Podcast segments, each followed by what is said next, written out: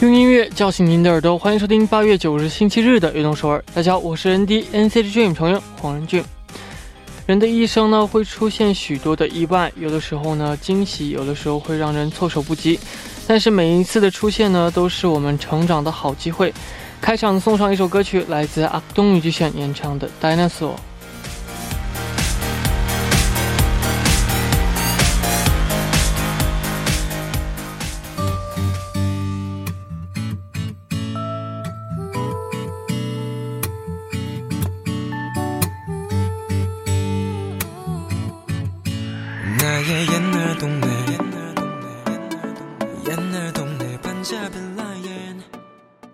欢迎大家走进八月九日的悦动首尔。我们刚刚听到的歌曲是来自阿东米吉选演唱的《Dinosaur》。每一次的烦恼的出现呢，都是一个给我们寻找自己缺点的机会，让我们找到更好的自己。今天你找到更好的自己了吗？那下面呢，也为大家介绍一下我们节目的参与方式。参与节目可以发送短信到井号幺零幺三，每条短信的通信费用为五十韩元，也可以发送邮件到 tbs efm 运动 at gmail 点 com。那还可以下载这个 TBS EFM APP 和我们进行互动，希望大家能够多多参与。Hey, it's starting. Yeah, come on. 光音乐电台热门经典影视剧都在这里，欢迎大家收听光音乐电台。首先请出我们的嘉宾刘德福导演。Hello，听众们好，嗯，我是在看中国导演刘德福。嗯，你好，这个，呃，如果说可以去太空的话，你会去吗？嗯，这个问题倒是没有想过哈，我可能是那种比较现实的吧，可能更喜欢面对现在的生活。嗯，那这个其实今天我们要聊的两部电影呢，就是关于这个呃宇宙有关的电影。嗯，那是哪两部电影呢？哦、今天想跟大家一块儿分享的两部电影，一部是中国电影《流浪地球》，呃，一部是美国电影《太空旅客》。嗯，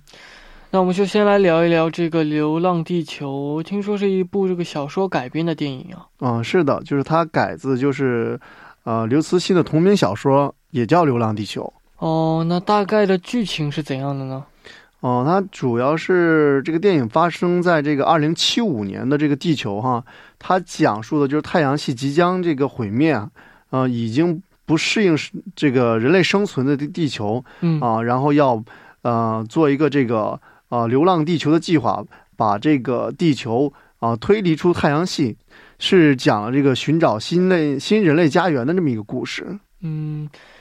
哦，我们呢先来了解一下里面非常重要的演员啊，先来说一说这个主演屈楚萧，虽然年纪不大，但是呃实力非常的棒。嗯，对的，就是屈楚萧，他是就是九零后吧，啊、四川人，也是毕业于这个中央戏剧学院呢。他二零一六年就出演了网剧《我的朋友陈白露小姐》嗯啊，然后他就是正式进进入了这个演艺圈吧。他二零一七年就拍了这个呃古装戏《独步天下》《如懿传》啊，二零一八年也演了这个。魅者无疆，二零一九年就是正式接拍了这个电影《流浪地球》，嗯啊，这一年也给他带来了很大的名声，包括他到二零一九年这个，啊，福布斯中国排名的是三十岁以下精英当中，他已经入选了。嗯嗯，哦，那其他的几位这个都是老戏骨了，也为我们来简单介绍一下。啊，对，就是流流浪地球，咱们还出现了就是啊吴京的客串啊，包括李光洁啊、吴孟达啊等人，他都是这些啊老演员了。这次也算是助力，就是中国电影、中国科幻电影啊、嗯，是的哦。那我们下面呢就来听一首歌曲，来自刘欢演唱的《带着地球去流浪》。我们刚刚听到的歌曲是来自刘欢演唱的《带着地球去流浪》。哦、这部电影的导演呢是郭帆，之前呢也指导过这个《同桌的你》。嗯，对，是郭帆导演，他是这个啊，一九八零年生人，他是济宁人，他本人也是导演，也是编剧，也是就是呃制作公司的这个董事哈，嗯所以他参与的片子啊、还是对这个制作方面的，我我觉得很用心的，应该是一个比较出名的，就是八零后的这个电影人。嗯他曾经在这个二零零三年就就职于中国旅游卫视的亚洲音乐中心啊，他二零零九年就是考上这个北京电影学院这个啊管理系研究生啊，深造自己。到二零一一年的时候，他就自编自导了，就是第一次的这个呃处女作作品，叫啊呃《历险记》。嗯当时在这个韩国富川国际电影节，其实还得了一个不错的奖项啊，最佳亚洲电影奖。嗯，的他这个二零一四年的时候指导了，就是刚才你提到的这个第二部电影《这个同桌的你》上映。嗯那同年这个也获得了就是二十一届北京大学生电影节组委会这个大奖，跟这个第十届中美电影节金天使奖。嗯，其实他就是一步走来是一个比较稳的，直到他的《流浪地球》的上映，我觉得就是这个这个导演呢，就是啊、一步步是很稳的，而且确实是一个很值得尊重的天才导演。嗯。嗯没错，听说这个《流浪地球》在开机之前呢，准备工作量呢非常的大，在拍摄的这个技术方面也没少下功夫啊。嗯，是的，就是它不光就是拍摄技术方面哈，包括这个特效的方面啊，它也就是为中国就是争了不少的光，就是尤其就是特效技术方面有很大进步跟提升啊，就是嗯对这个宇宙的整体纬度的展示啊，包括地球变暖之后的这种啊、细部的刻画，这个特效处理方面都很精致。当然，拍摄方面其实也比以往的中国电影来讲的话，采用了很多就是类型片电影的这种呃摄影方式。嗯嗯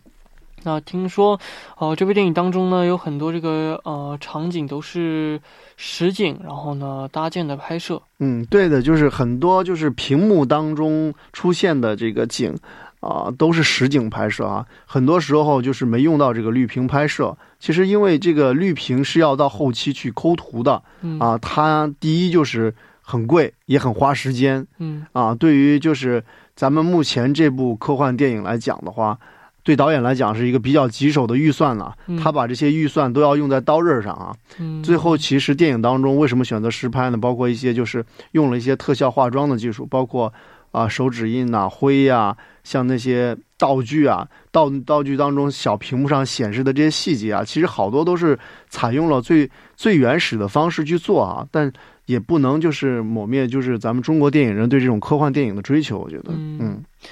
没错。那呃，想呈现出这个我们实际在电影当中看到的太空效果，嗯。背后呢要有很多这个要下很多这样的功夫。嗯嗯，对的，就是，啊，其实就是在做节目，咱做这个节目之前，我也没有想到会用这么多就是光效组的人员嘛，据说有两千多人。嗯我也是经过就是查询了一下，因为确实我觉得我对这个不是很了解，但是一查确实有两千多人是专门做这个光效特效的嗯啊，确实如果没有这两千人的努力哈，是很难呈现出目前这个科幻电影的场面。嗯嗯没错。哦、我们下面呢也一起来听一首歌曲，来自周笔畅演唱的《去流浪》。我们刚刚听到的歌曲是来自周笔畅演唱的《去流浪》。呃，听说呢，里面很多的这个道具呢，也是花费了很大的呃大量的时间还有精力呢去制作出来的。啊，对，说到这个，就不得不让我想起了一句，就是啊，电影之间传的老话哈，中国电影说它是拍过去，美国电影是拍未来哈嗯啊。但是提到这里这个特效部分，包括这里的道具部分啊，其实大多就是目前的电影标准都是以美国为主的。但是咱们这部《流浪地球》的呃选择的这种呃特效道具，其实最后在电影当中呈现当中还是一个比较好的效果的，因为嗯因为怎么说呢？包括导演去考虑这个预算哈、特效部分的这个去节省了很多钱嗯啊、在做这项各个方面的努力，我觉得，嗯是，而且这个听说他们这个拍摄当中啊，嗯，要穿着这个重达八十斤的这种防护服，嗯然后去嗯拍摄是吗？嗯，对，这就是你提到的，应该是李光洁身上穿的那个八十斤的这个啊、外骨骼防护服，应该是。嗯，然后据说就是这次衣服，这个这次这个衣服，每次就拍戏的话，要到四要这个四四到六个人帮他穿，哦嗯、半个多小时。然后这个骨骼防护服吧，它还上面有十八个螺丝钉，然后这样呢，每次工作人员都要拿电钻去去把它装卸。这样呢，其实就是说这种特效特效的机机器啊，包括一些就是啊、简单的设备啊，其实看起来并没有说我们啊、想象的那么轻松。嗯，在拍摄的时候，嗯，没错，我觉得嗯、呃也是要花费很多的时间的吧。嗯，毕竟嗯，你说要喝一口水或者吃点饭也是很费事的呀。对对对，因为你穿着这个八十斤的这个护防护服的话，行动起来是很不方便的。没错。哦、那像这样的这种太空题材的电影呢，特效呢是非常重要的。嗯嗯嗯。那这部电影的特效您觉得怎么样呢？哦，我觉得这个这个电影的特效，就是针对这个预算来讲的话，我觉得是一个蛮成功的电影哈。包括就是，啊、电影导演在这个自己发布会上有谈到哈，全片总共是两千零三个特效镜头，嗯，然后值得骄傲的是，其中百分之这个七十五的部分都是由我们就是本土中国公司来制作，包括完成的这个特效。哦所以就是咱们看起来这些特效，其实还是一个就是怎么说呢？不是之前的那种五毛特效了。中国的这个特效公司，包括审美都在一步步的提高啊、嗯这也是我们对科幻电影探索当中一个啊、新的里程碑，也是一个新的积经验积累的这个体现。嗯嗯没错。那这部电影当中给你留下印象最深刻的一个场场面场景是哪里呢？哦，其实整个电影对我的印象都很深刻啊。其实我最开始看预告片的时候是看到了英文版的预告片，我还以为这是一个美国大片呢。啊，但是我一看，确实主演都是这个我们说中文的嗯啊，然后发现了有吴京的参演，包括吴孟吴孟达的出现啊嗯啊，但是整个电影当中最让我感动的是对这个吴京父子这段情的描述，我觉得是，呃，不仅让我有同感，包括我身边的同学都很喜欢这个呃剧情的设定。没错。哦，那那你是怎么评价这部电影的呢？哦，这个电影的话，整体来说，这部电影看起来就是还是能看得出来，我们中国电影偶尔在走一些弯路啊，或者有一些试错的这个表现吧。但是依，就是依然就是希望我们的就是电影会有更多的时间去完成啊、更精致的设定，包括啊、更更巧妙的去使用这些预算嗯啊。那这个电影当中的话，我觉得真的看到了中国电影的就是良性循环的一个呃希望吧哈。嗯啊、为什么呢？因为就是当我们去喜欢这个电影当中，我们喜欢这个电影，然后而且它拍摄出来也得到了很高的票房，那这就是我们对它的一个呃支持吧。我觉得，嗯我觉得这是我们就是国产电影类型化的一个呃里程碑，嗯嗯，里程碑。是的，那这个我们也聊了一下这个呃《流浪地球》这部电影呢，也希望这个大家没有看的朋友呢可以去看一看。嗯，那我们第一部的最后呢，也送上一首歌曲，来自 EXO 演唱的《Universe》。那我们第二部见。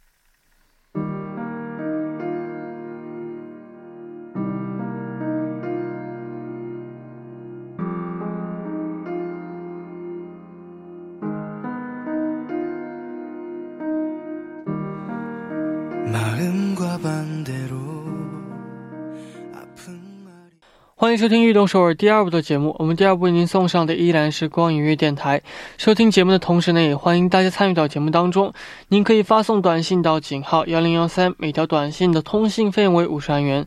呃，希望大家能够多多参与。下面呢，就就继续我们每周日的固定栏目《光影乐电台》，旁边依然是我们的刘导演。Hello，大家好，我依然是刘道甫。是的，那我们第一部聊的电影呢，就是《流浪地球》。那第二部呢，我们就来聊一聊另一部太空主题的这样的电影，就是呃《太空旅客》。嗯那首先来了解一下这部电影的大概剧情。嗯，好啊，就是。呃，《太空旅客》这个电影的话，它讲的就是一个叫吉姆的人啊。吉姆是就是飞船上的一位工薪阶层的旅客，他在这个飞船前前往这个殖民家园二号的这个一百二十年的这个旅程中啊，不小心，呃，从这个冰冻睡眠舱里给惊醒了。嗯然后他他就发现了，就是自己要在这个巨大的这飞船上要度过啊、未来的八十九年。嗯啊，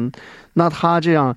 无数次又尝试自己想再去就是睡眠吧，应该说，但都失败了哈。嗯但他在这个绝望的边缘，吉姆就就是孤注一掷了啊！忽然发现了就是另外一个女性旅客，应该这么说，但是却一见钟情了。那这个就带着自己的私心，就唤醒了这位女性，嗯，然后在未来的这段时间当中，也产生了这个爱情的火嘎火花，而且确实两个人就是经历了一段就是在这个未来世界或者在这个旅行中的一个啊、短暂的爱情，嗯嗯，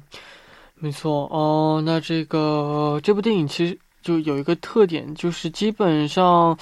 就是三个演员来完成整部电影啊。嗯，对的，就是怎么说呢？就是虽然称这部是宇宙科幻题材的电影吧，但是它更多像一个就是相对传统的一个爱情电影啊。嗯包括就是它的外壳，整个其实是啊、呃科幻的外壳，但是整个剧情的铺展啊、基本上都是围绕着男女这个情感情感来开始的啊、他唯一就加添加了一个就是酒保的角色嘛，所以就是刚才你提到，就三个演员来完成了整部戏的剧情。嗯嗯哦，那我们先来了解一下这个男主角克里斯。嗯，克里斯的话，他是这个一九七九年出生于美国这个啊、明尼苏达州的一个电影演员哈。他二两千年的时候啊、出演了一个恐怖电影叫《被诅咒的部分三》啊，从此他也算就是展开了自己的这个表演生涯吧。嗯那他二零二二零零二年的时候有一个叫《Even World》的，也被称为他的这个成名之作。包括这个他，啊，二零一二年也出演了一个叫这个《刺杀本拉登》。嗯，嗯其实陆陆续续的有几部电影哈、就这还有那个，嗯、乐高大电影啊，《银河护卫队》啊，嗯，包括就是给他带来名望的也是这个《银河护卫队》，他获得了这个最佳的这个男主角。嗯，嗯是的。哦，那这个另外就是女主角呃，珍妮弗·劳伦斯，嗯呃，大家也都非常熟悉，然后也都非常喜欢的一位女演员啊。嗯，对对，就是提到这位劳伦斯女演员的话，就不得不提她一个比较经典的电影哈，《饥饿游戏》啊哇，她的这个不光是在这部戏里，包括他在《饥饿游戏》的表演都是很出色的。嗯，啊没错。觉得我个人也是非常喜欢这那部电影的。嗯，是吧？然后就是他还有一部戏也比较出名，叫《乌云背后的幸福线》啊。那这部电影的话，就给他带来了极高的名望，也得到了这个第八十五届奥斯卡金像奖的最佳女主角奖。还有一个这个呃非常可爱的这个角色，就是这个酒吧的服务员亚瑟。对对对，亚瑟的话是一个嗯，也让我比较意外的一个人物设定哈，他是半机器人半人的一个非常理性的一个呃生存在这里的唯一一个，我觉得可能虽然是机器人，但很人人性化的一个角色。嗯，嗯没错。下面一起来听一首歌曲，来自 Imagine Dragon 演唱的《Levitate》。那歌曲过后呢，继续回来聊。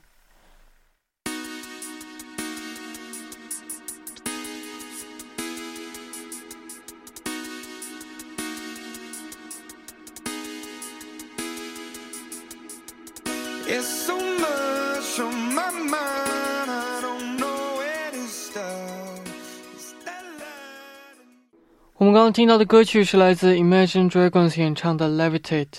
那听说这部电影的这个剧本呢是在零七年就已经完成了，呃，之后呢很多公司呢都想拍这部电影。嗯，对的，就是这个《太空旅客》这部呃电影的剧本啊，它是由这个编剧啊、乔斯派茨在二零零七年创作的哈，但是创作之后吧，就呃直接 被选入到这个电影工业这个最佳未被拍摄的就是剧本清单当中了哈，嗯也经历了很多波折，成虽然是各大知名公司呃相竞。就是争先恐后想要的这么一个剧本，但是一直都没有公众于世。嗯，嗯而且这个中间的选角和导演呢，就是呃一波三折。嗯，对的，就是他直到这个二零一一年的时候吧，才正式把它提上了这个制作日程啊。当时提上日程之后吧，就基诺里维斯其实当时大家公认的觉得就是不二的人选哈、嗯但是，呃，最后基诺里维斯也决意离开了这个作品啊。那之后的话，整个就是卡斯阵营部分就彻底洗牌了。嗯啊，重新换了啊一波人，但是整个制作环境却萎靡了很长时间哈啊，经过了很长时间之后吧，最终最终才敲定了这个导演啊泰杜姆，包括啊男演员克里斯派拉特，包括女演员詹妮弗劳伦斯，还是经历了一波三折的。没错。嗯哦，我们在看电影的时候呢，可以感受到整个电影当中的这个布景和设计呢都是非常下功夫的。嗯，对，就是看到这个电影的时候，就不得不跟刚才咱们的这个《流浪地球》相比啊、就是很明显的能看到很多这种啊、细节化的，就是特效，包括它每个屏幕的显示的内容啊，包括它这个在这个仪器这种假定的太空船里仪器的灯光处理啊，包括一些这个仪器的移动啊，包括一些空间的位置关系啊啊，嗯包括一些仓储的位置啊啊，都特别就是精致哈。没错。哦、那个拍摄此类电影和普通电影的用的这样的拍摄手法是不一样的吗？那相比就是怎么说呢？就是比以前的这个太空电影，它是有所不同的。就除了在这个太空服啊，包括机器人啊等领域的这种奇思妙想般的这个呃独特的就是突破啊，包括在这个拍摄手法跟布景方面也做了一些就是很炫酷的一些新的特技。嗯，那剧本就是在通过测量的时候，包括一些数据展示啊，啊，据说就是耗费了这个九十三台这个摄像机哈，包括对脸部的这个啊所谓的二十二点五度角的拍摄啊，包括电脑三 D 画面的生生成啊，它都是很逼真，而且比起普通电影要更精致很多。嗯，哦，演员们在这个表演的时候呢，也会有一些难题啊。嗯啊、因为他们呢并没有就是真正去过太空，而且呢里面有很多场景都是需要靠想象力的。嗯，对的，就是像这种特效电影的话，嗯，对于演员的表演来说，其实很多时候，比如说是在蓝屏幕前无实物表演呢，比如说就是吊威亚配合蓝屏这个场景的变化呀，其实很多的很多的表演的时候，大多是这个很难进行直观的跟对手有对手戏的这种配合的。嗯，嗯，好，那下面呢就听一首歌曲，来自邓紫棋演唱的《光年之外》。我们刚刚听到的歌曲是来自邓紫棋演唱的《光年之外》。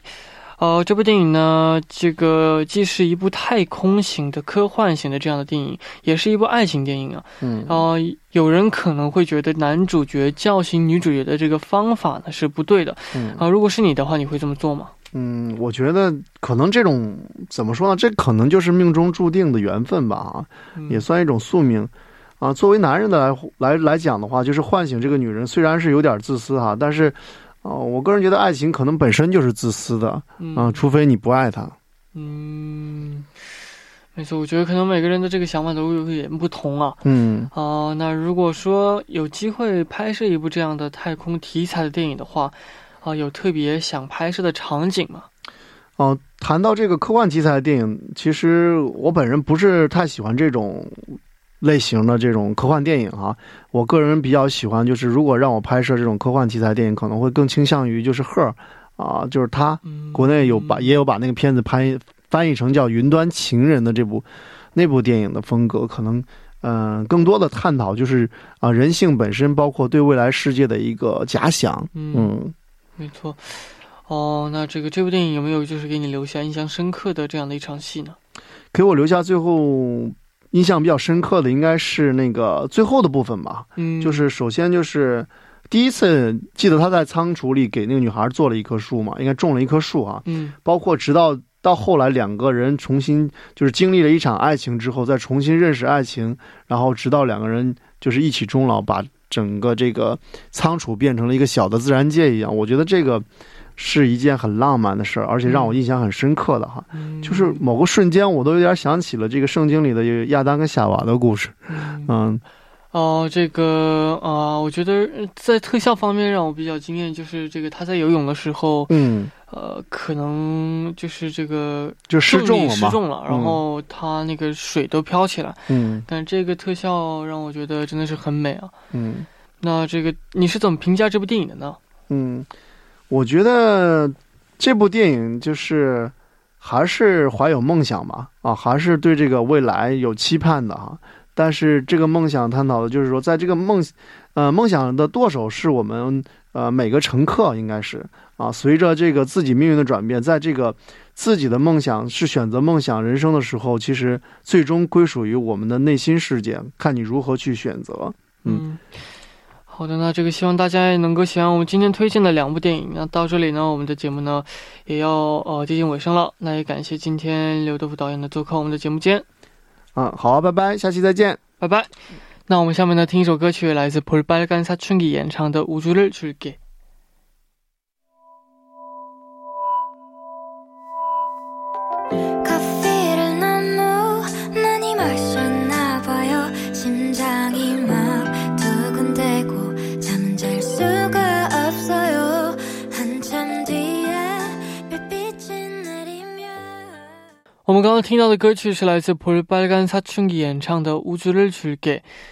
到这里呢，我们今天的运动首尔也要接近尾声了，感谢大家的支持与参与。节目的最后呢，送上一首歌曲，来自曹格演唱的《世界唯一的你》。